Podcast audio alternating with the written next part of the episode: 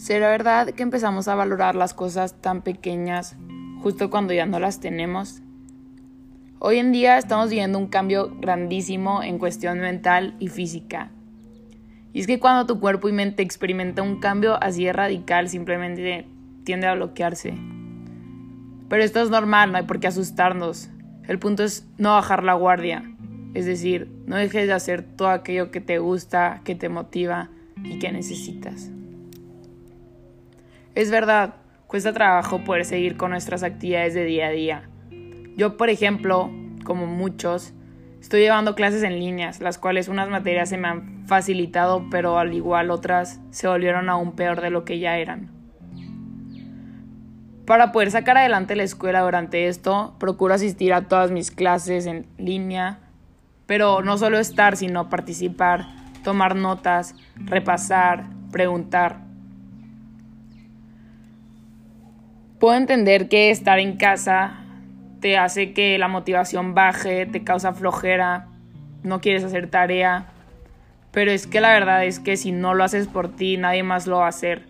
Así que hazlo por ti, hazlo por tu futuro aprende a sacarle provecho a esto y pues enfócate en ello. Por ejemplo, ve a un lugar donde estés seguro, donde no tengas distracciones, donde puedas encontrar paz, tranquilidad. Eso de seguro te va a ayudar mucho. Pero hablando en cuestión al deporte, es otro tema totalmente diferente. Yo practico triatlón, que es un deporte que está constituido por tres deportes más que vienen siendo nadar, bici y correr. Como se escucha, sí, es un deporte que demora muchísimo de tu tiempo de día a día. Puedo decir que hoy en día todos los deportistas están un poco frustrados, tristes, enojados, sin motivación.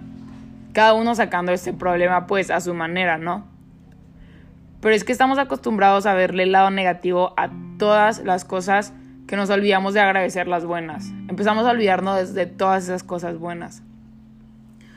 Hay que pensar que no somos los únicos viviendo esto. Hay muchas personas que al igual que nosotros están igual de frustrados por no poder entrenar bien, o porque les cancelaron una competencia, o porque sus tiempos están bajando, entre muchísimas otras más cosas. El punto aquí es no perder la cabeza. Hay que enfocarnos en lo que tenemos y no en el hubiera, porque en ese caso sí estaríamos perdiendo y lo que perderíamos sería pues el tiempo.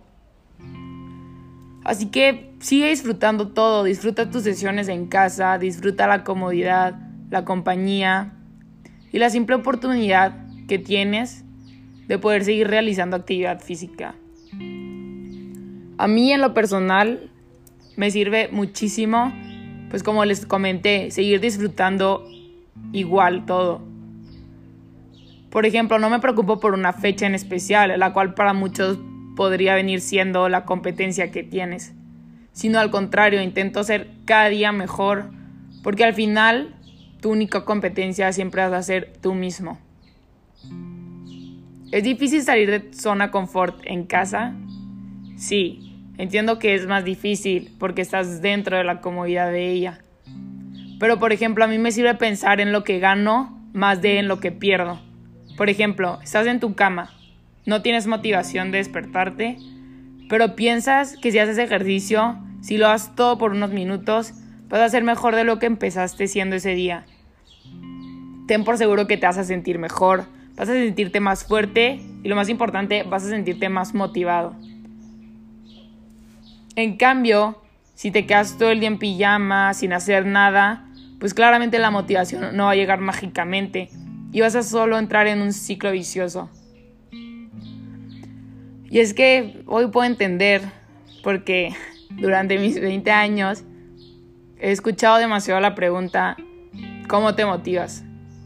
Y recuerdo siempre decirles qué es lo que me gusta hacer, es algo que no me cuesta, porque pues sé que al final ese sentimiento de haber acabado, esas endorfinas a todo lo que da, es un sentimiento único, o sea, algo que nadie te va a quitar.